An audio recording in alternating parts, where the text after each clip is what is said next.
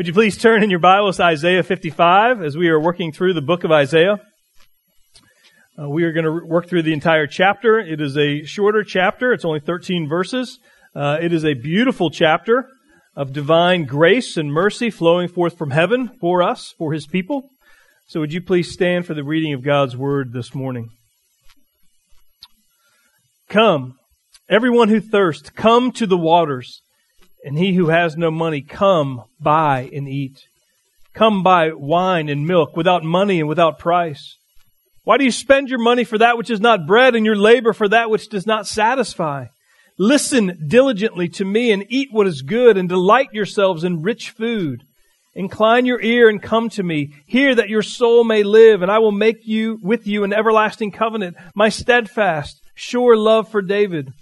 Behold, I made him a witness to the peoples, a leader and commander for the peoples. Behold, you shall call a nation that you do not know, and a nation that did not know you shall run to you, because of the Lord your God and of the Holy One of Israel, for He has glorified you. Seek the Lord while He may be found. Call upon Him while He is near. Let the wicked forsake his way, and the unrighteous man his thoughts. Let him return to the Lord, that He may have compassion on him, and to our God, for He will abundantly pardon. For my thoughts are not your thoughts, neither are your ways my ways, declares the Lord. For as the heavens are higher than the earth, so are my ways higher than your ways, and my thoughts than your thoughts. For as the rain and snow come down from heaven, and do not return there, but water the earth, making it bring forth and sprout, giving seed to the sower and bread to the eater, so shall my word be that goes out from my mouth. It shall not return to me empty, but it shall accomplish that which I purpose, and shall succeed in the thing for which I sent it. For you shall you shall go out in joy and be led forth in peace. The mountains and the hills before you shall break forth into singing, and all the trees of the field shall clap their hands. Instead of the thorn shall come up the cypress, and instead of the briar shall come up the myrtle, and it shall make a name for the Lord, an everlasting sign that shall not be cut off. May God add His blessing to the reading of His Word. You may be seated. So, here's where we are. We're in the book of Isaiah. We're in this sweet passage of compassion and comfort from the Lord God Almighty. And as we come to this passage, there is this word that comes there, and it is this word, come. And and we find this word in the E S V. It actually comes out to be five times in the first three verses of this idea of come. But actually, in the first verse, it says come, but it's actually not there. It's translated come, but it's more this word. It's this Hebrew word known as hoi. You know, which uh, was basically like, hey, I'm trying to get your attention. And it's really the the the, the idea of the, the Lord God coming alongside those who are, are are sad, those who are miserable, those who are struggling. And He is saying to them, hey, hoi, let me grab your attention so that you will know what I'm saying to you. And it says come. And there's and there's two different types of people that we see that are characterized in this first section. And, and there's, you know, I try to do alliteration most weeks, and we're going to try it again this week as well. And it's this, is that we receive the gift of God um, in this section, that we are called to receive the gift of God. And we know that, and a lot of us are really excited because next Saturday we're about to receive a whole lot of gifts, especially if you're young. Um, but there's this idea of receiving the, this gift. And there's two types of people that we see in verse one and verse two. And here, here's what we find. The first is this. Come, everyone who thirsts, come to the waters. And he who has no money, come buy and eat. Come buy wine and milk without money and without price. So that first person that we see is, is this. They don't have anything. It's, it's, it's like this. Um, John Piper said it like this. He says, your heart, these people, your heart feels like the brown grass in my backyard. It hasn't rained for a long time. A lot of old hopes have dried up. Dreams have waited and almost died. Dead-end streets again and again, empty, unfulfilled, dissatisfied, knowing there has to be something more to life. But now everything that looks good is out of reach. No money, no strength, no motivation, but at least a longing. And there's some thirst there.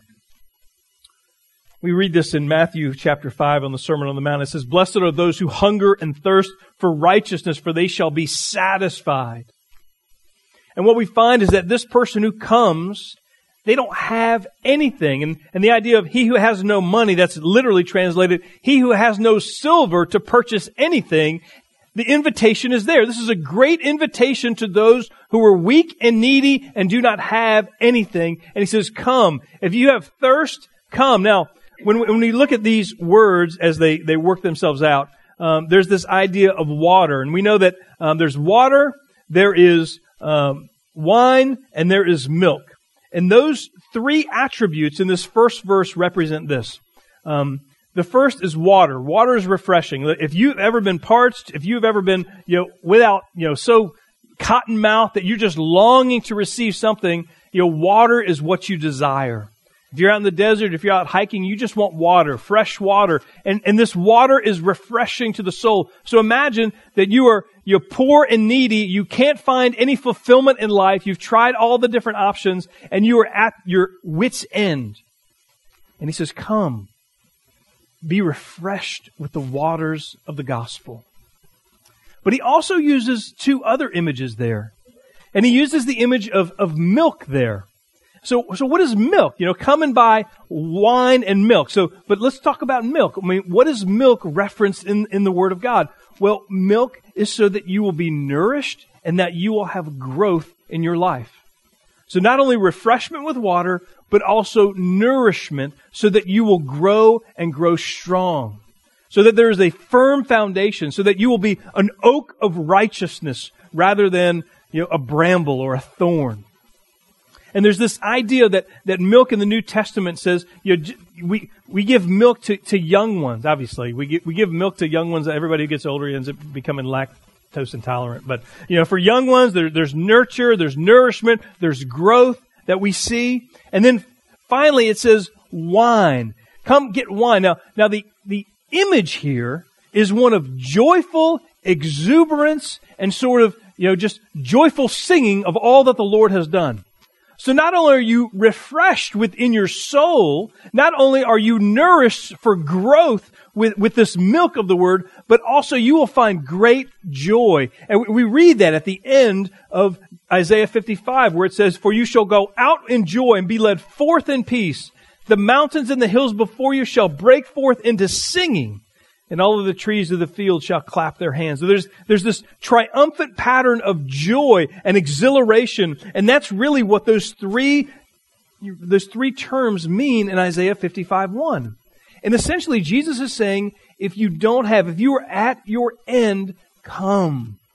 Come, come, come.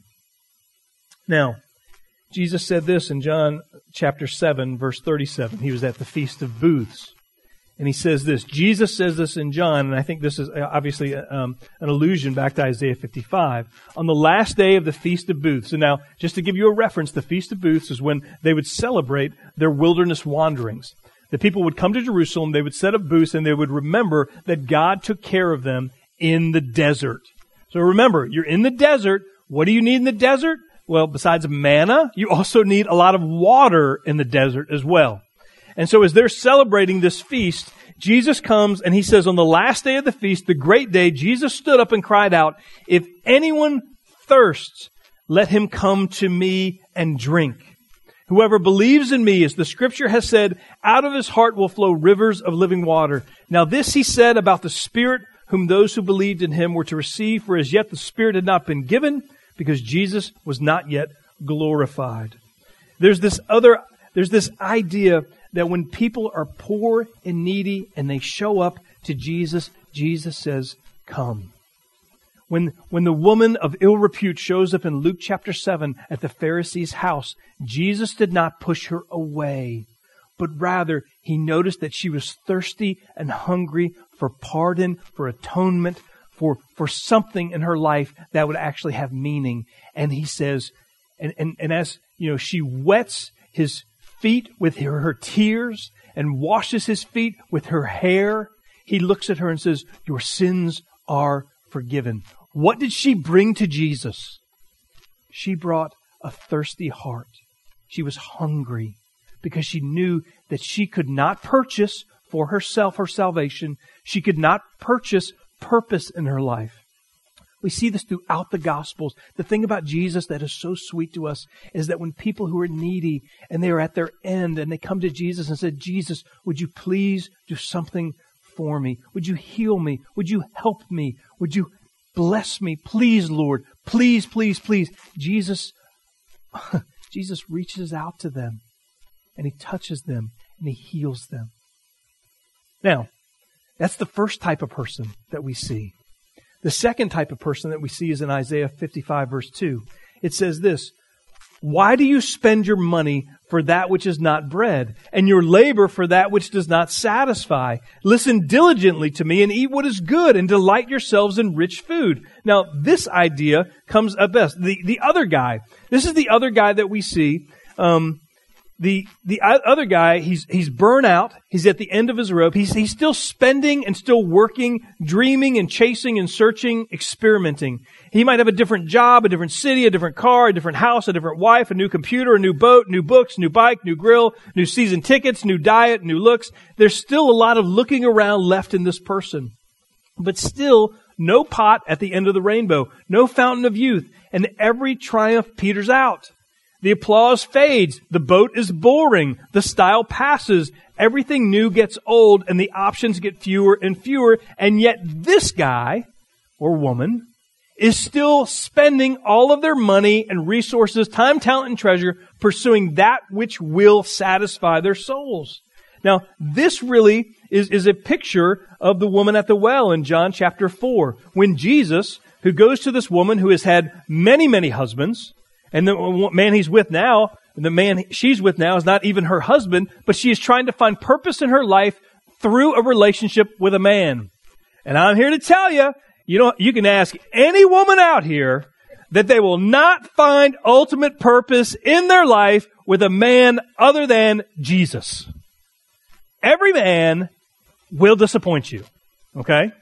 If his name is not Jesus. And I don't mean Jesus. I mean Jesus of Nazareth, who came many, many years ago and rules and reigns in heaven, okay? That's who I'm talking about. And what we find is that Jesus says to this woman, he says, as he's meeting her at the well, he says, if you, and, and they're talking about water, she goes, if you knew the gift of God and who it is that is saying to you, give me a drink, you would have asked him and he would have given you living water. The woman said to him, sir, you have nothing to draw water with and the well is deep. Where do you get that living water? Are you greater than our father Jacob? He gave us the well and drank from it himself, as, as did his sons and his livestock. Jesus said to her, everyone who drinks of this water will be thirsty again, but whoever drinks of the water that I will give him, he will never be thirsty again. The water that I will give him will become in him a spring of water, welling up to eternal life. The woman said to him, sir, give me this water so that I will not be thirsty or have to come here to draw water. Now, that is a picture of somebody who is pursuing purpose and life and fulfillment and other things that Jesus brings, and he brings repentance. Now, look at what verse two says in Isaiah fifty-five. It says, why do you spend your money for that which is not bread?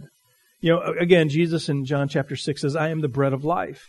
And you labor for that which does not satisfy. So what he's really saying is that, that people out there are pursuing all these things, and it's all a bunch of moldy bread.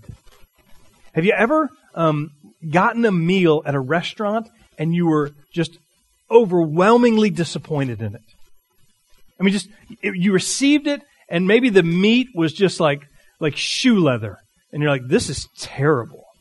And you're like, I can't believe that I actually have to pay for this. And what the Lord God of heaven is saying there is that you are not getting what will satisfy your soul, and yet you're laboring for it.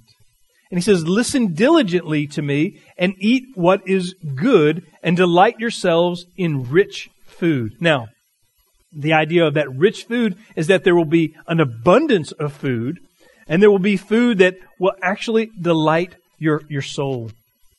And then he says in verse three, it says, incline your ear and come to me. Now, notice what he says. There's a transition there that happens from one and two to verse three. Because at first it says, come everyone who thirsts, come to the waters, come buy and eat, come buy wine and milk. But in verse three it says, incline your ear and come to me. Come to the Savior. Come to the one who will bring you salvation. And Blake read this earlier from Revelation twenty-two seventeen. The Spirit and the bride say, come. And let the one who hears say, come. And let the one who is thirsty come. Let the one who desires take the water of life without price. Now, let, let me let me reference this idea of without price. Um, because sometimes we just have this idea that if the price is too low, it's just too good to be true, right? I mean, we, we just don't think that someone will actually give us something that doesn't cost, or, or something's not valuable unless it has great cost to it. And yet it says that the gospel is there, and it says, come and, and just receive this gift from the Father.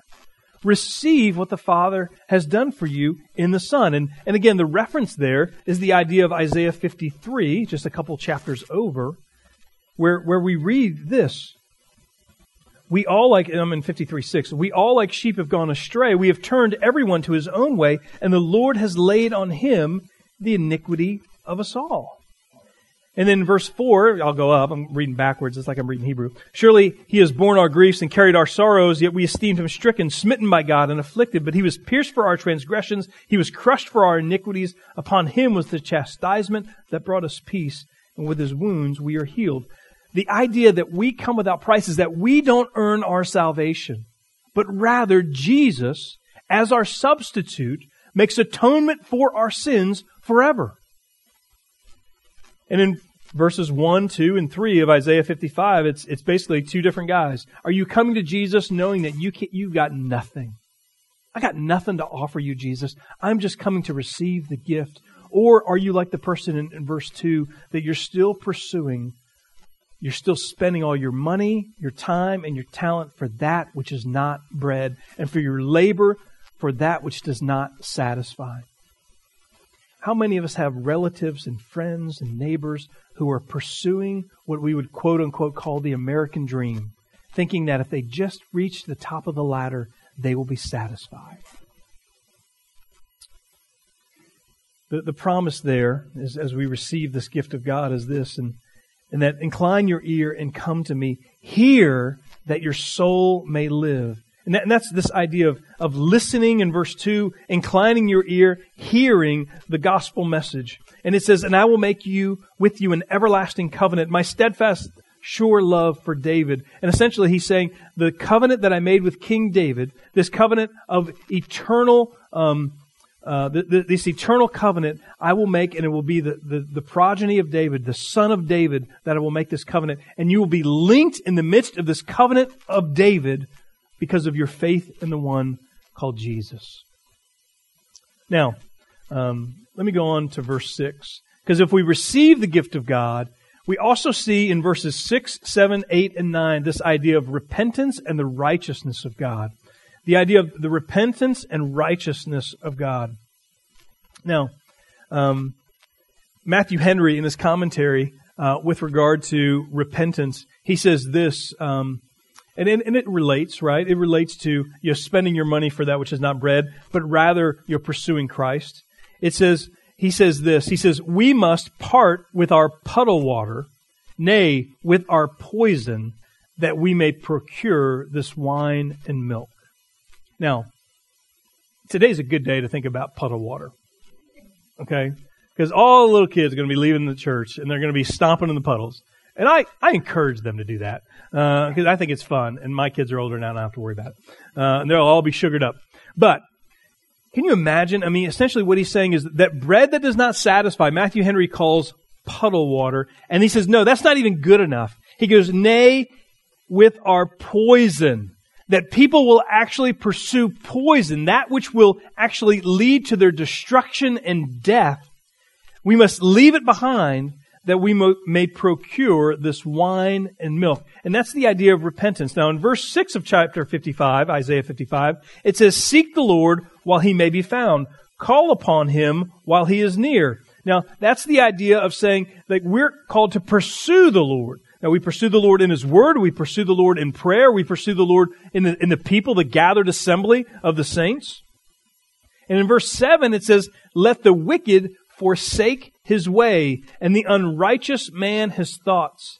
Let him return to the Lord, that he may have compassion on him, and to our God, for he will abundantly pardon. Now, there's this idea of seeking the Lord, for forsaking uh, the wicked way, and then returning to the Lord. Now, that's the idea of repentance. Now, repentance, as it's described by, um, let me quote J C Ryle here. He says, repentance is a thorough change of man's natural heart upon the subject of sin. We are all born in sin. Now, if I were to um, define what sin is, sin is anything that goes against God's will, anything that we should do that we don't do, and anything that we do um, attempt that we shouldn't do. Um, we are all born in sin. We naturally love sin. We take to sin as soon as we can act and think, just as the bird takes to flying and the fish takes to swimming. There never was a child that required schooling or education in order to learn deceitfulness, selfishness, passion, self-will, gluttony, pride, and foolishness. These things are not picked up from bad companions or gradually learned by a long course of tedious instruction. They spring up of themselves, even when boys or girls are brought up alone. The seeds of them are evidently the natural product of the heart. The aptitude of all children to these evil things is an unanswerable proof of the corruption and fall of man. Now, when this heart of ours is changed by the Holy Spirit, when this natural love of sin is cast out, then takes place that change which the Word of God calls repentance. The man in whom the change is wrought is said to repent. He may be called, in one word, a penitent man. Now, he describes this, and I'm not going to go into great detail, but he says this is what true repentance really looks like. First, true repentance, and, and again, true repentance as described, or the idea of forsaking the way of the wicked and returning to the Lord. We, I've heard it described this way. It's, it's when you're moving towards sin and you stop. You don't just stop. You literally turn around and you go towards the Lord. So in this way, you're heading towards sin. I don't mean for this side of the room to feel like you're sinners, you know. But you are, you know, and for over here, you know, we're turning and moving towards the Lord, okay? You don't feel good about yourself, but um, but this idea is this, that true repentance begins with a knowledge of sin, that you actually understand that where you're walking is dangerous, that it is not where God wants you to go, that it will not lead to your flourishing, it will not lead to your benefit, it will not lead to a good place, that you have to understand that true repent- repentance begins with a knowledge of sin. It's the eyes of the penitent man or woman are opened. He sees with dismay and confusion the length and breadth of God's holy law. Again, I'm, I'm quoting J C. Ryle here. Secondly, true repentance goes on to work sorrow for sin. So you are not, your eyes are not just illuminated to the sin, but there's a sorrow that goes on in your heart, led by the Holy Spirit, so that you are actually sorry about the sin that you are either, either about to do, doing, have done. You notice it, you see it, but then there's a sorrow within your heart. The heart of a penitent man or woman is touched with deep remorse because of his past transgression. He is cut to the heart to think that he should have lived so madly and so wickedly. He mourns over time wasted, over talents misspent, over God dishonored, over his own soul injured. I know that's the case with some of you as you think about past transgressions, that there's a sorrow. And that's, again, true repentance is a knowledge of sin, a sorrow for sin. But then he says, thirdly, true repentance proceeds further to produce a confession of sin. The tongue of a penitent man is loosed. He feels he must speak to that, to, to that God against whom he has sinned. Something within him tells him he must cry to God. That's why we have, you know, this, you know, time of silent confession of sin. You know, I'm hoping that your eyes are open to it, that there's sorrow within you, and that then there's a confession of sin to the Lord God. But then true repentance is not just acknowledging it, it's not being sorry, it's not just confessing, but true repentance, furthermore, shows itself in a thorough breaking off from sin. Meaning, you're not going to do it anymore. Or you're doing everything you can to stop doing that which you know will will not lead to flourishing in the midst of God's kingdom. The life of a penitent man or woman is altered. The course of his daily conduct is entirely changed. A new king reigns within his heart. He puts off the old man. What God commands, he now des- desires to practice. And what God forbids, he now desires to avoid.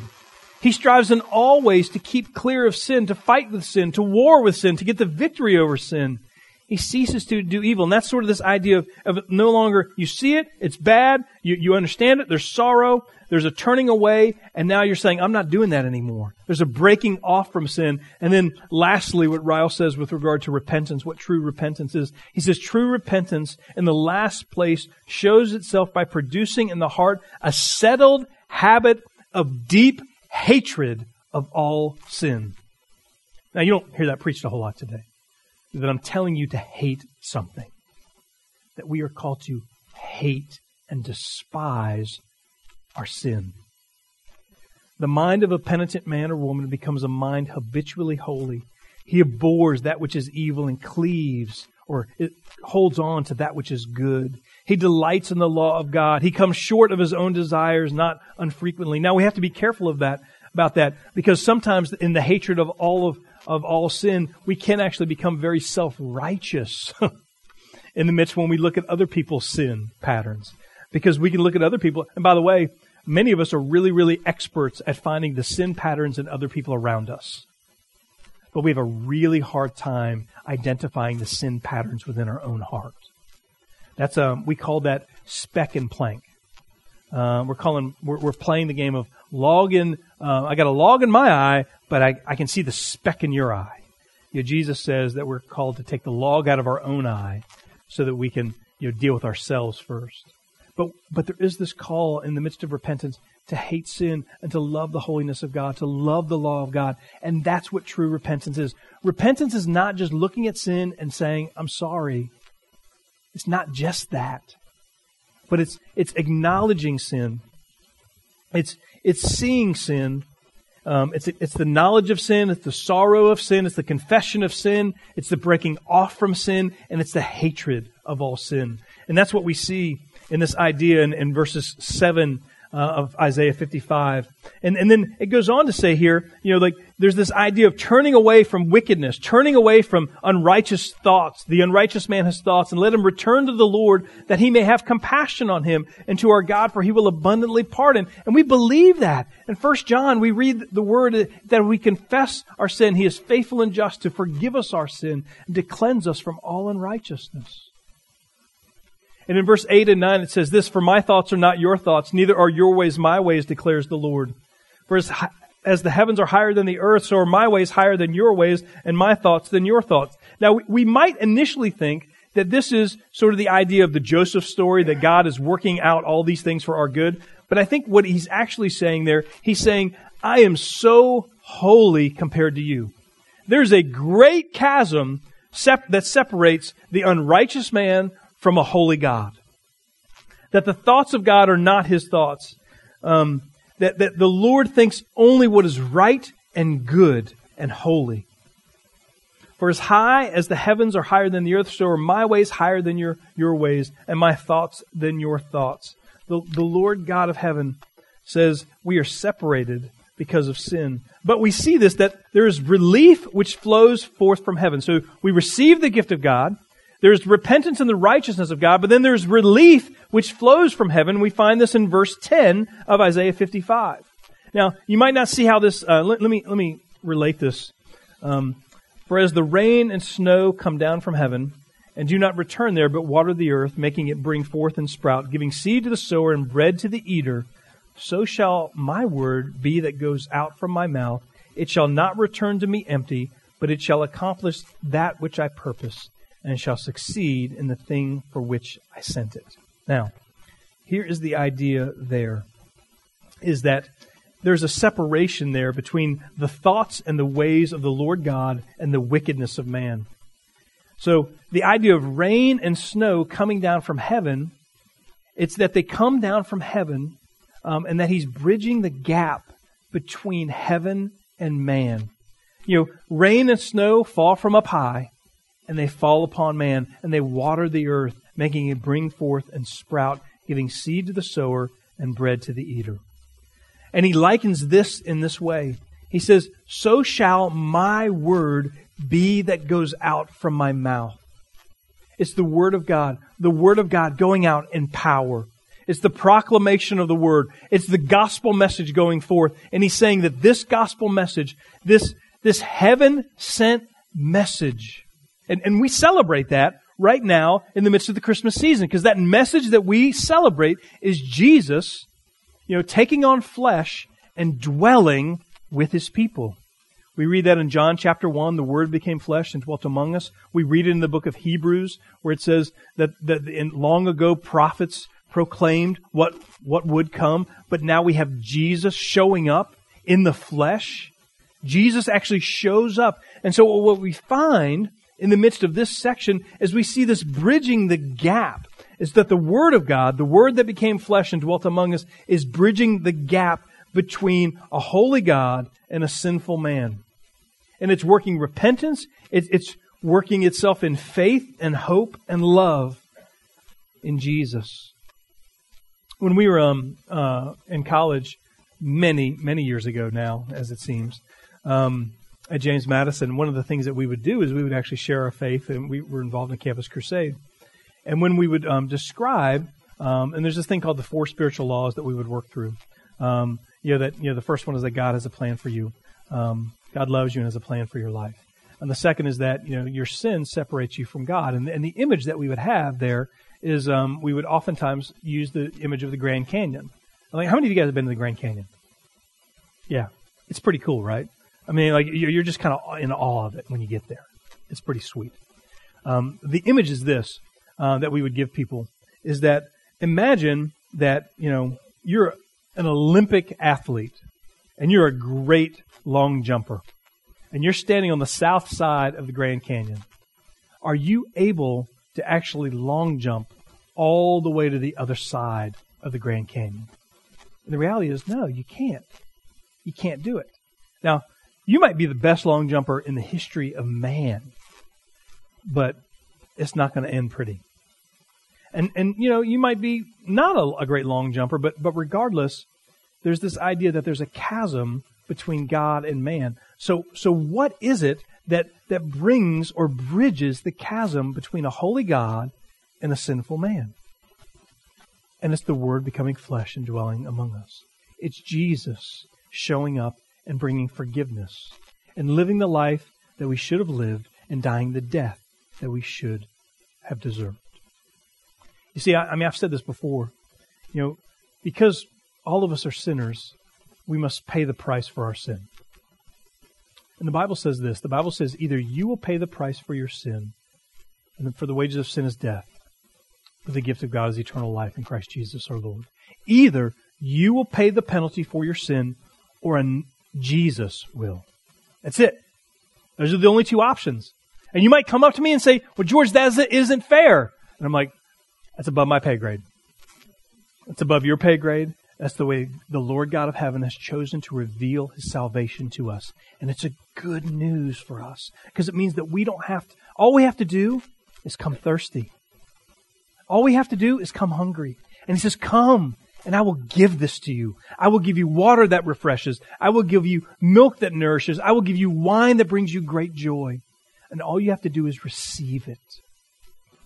You see, the, the separation, what we find is that this, this, you know, and again, it's alluded to, the rain and the snow that come down from heaven and do not return but water the earth, making it bring forth and sprout, giving seed to the sower and bread to the eater.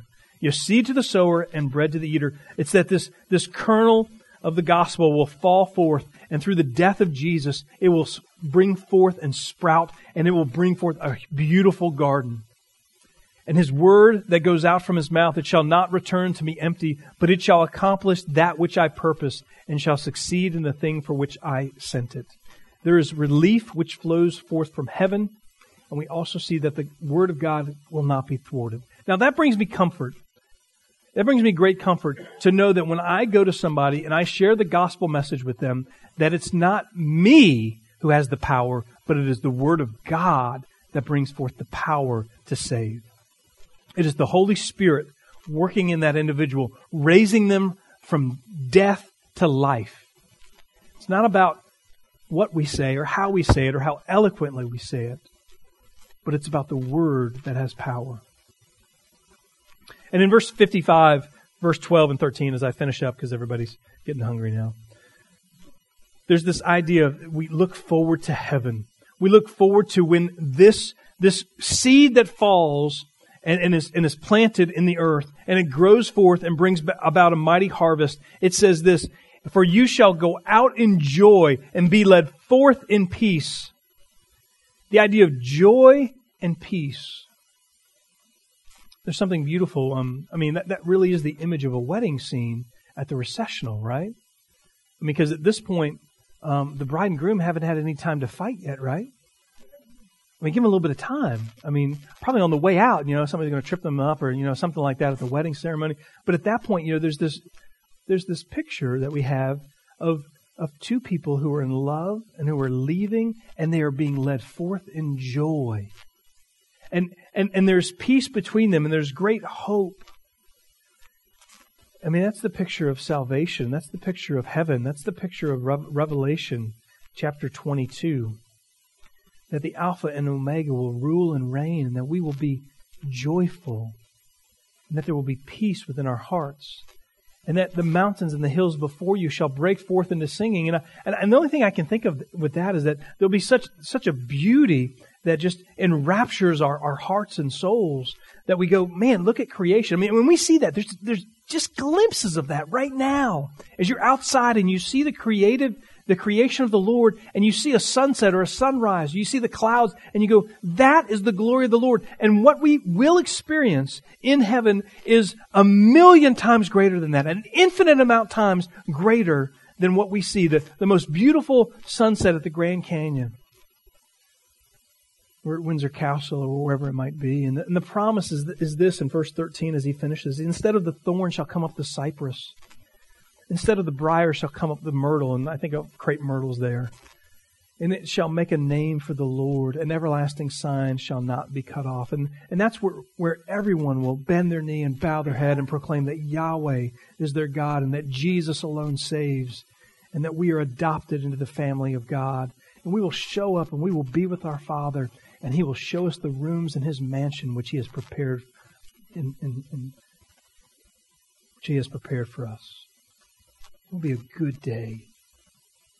And all you have to do, all you have to do is come. Come and buy and eat without money and without price. Would you pray with me? Father, thank you for your word, for it encourages us. Father, it, it is balm to our souls. And Father, I pray, Lord, that we would be people who love you and come to you. And we would not think that we can earn it or buy it, but Father, that we would come. And Father, in the midst of our life, I pray that we would respond to the gospel in faith and repentance, that we would see our sin, that we would be sorrowful of our sin, that we would confess our sin, that we would want to put off our sin, and that, Father, then we would hate our sin. And that there would be great comfort in the gospel of Jesus. Father, that we would know that your word comes and flows forth from a, a bountiful um, God who, who loves to give good things to his people. And that that would cause us to rejoice. And that we would sing like never before. We look forward to that day. Father, help us. Save us. Remind us. We pray all these things in Jesus' name. Amen.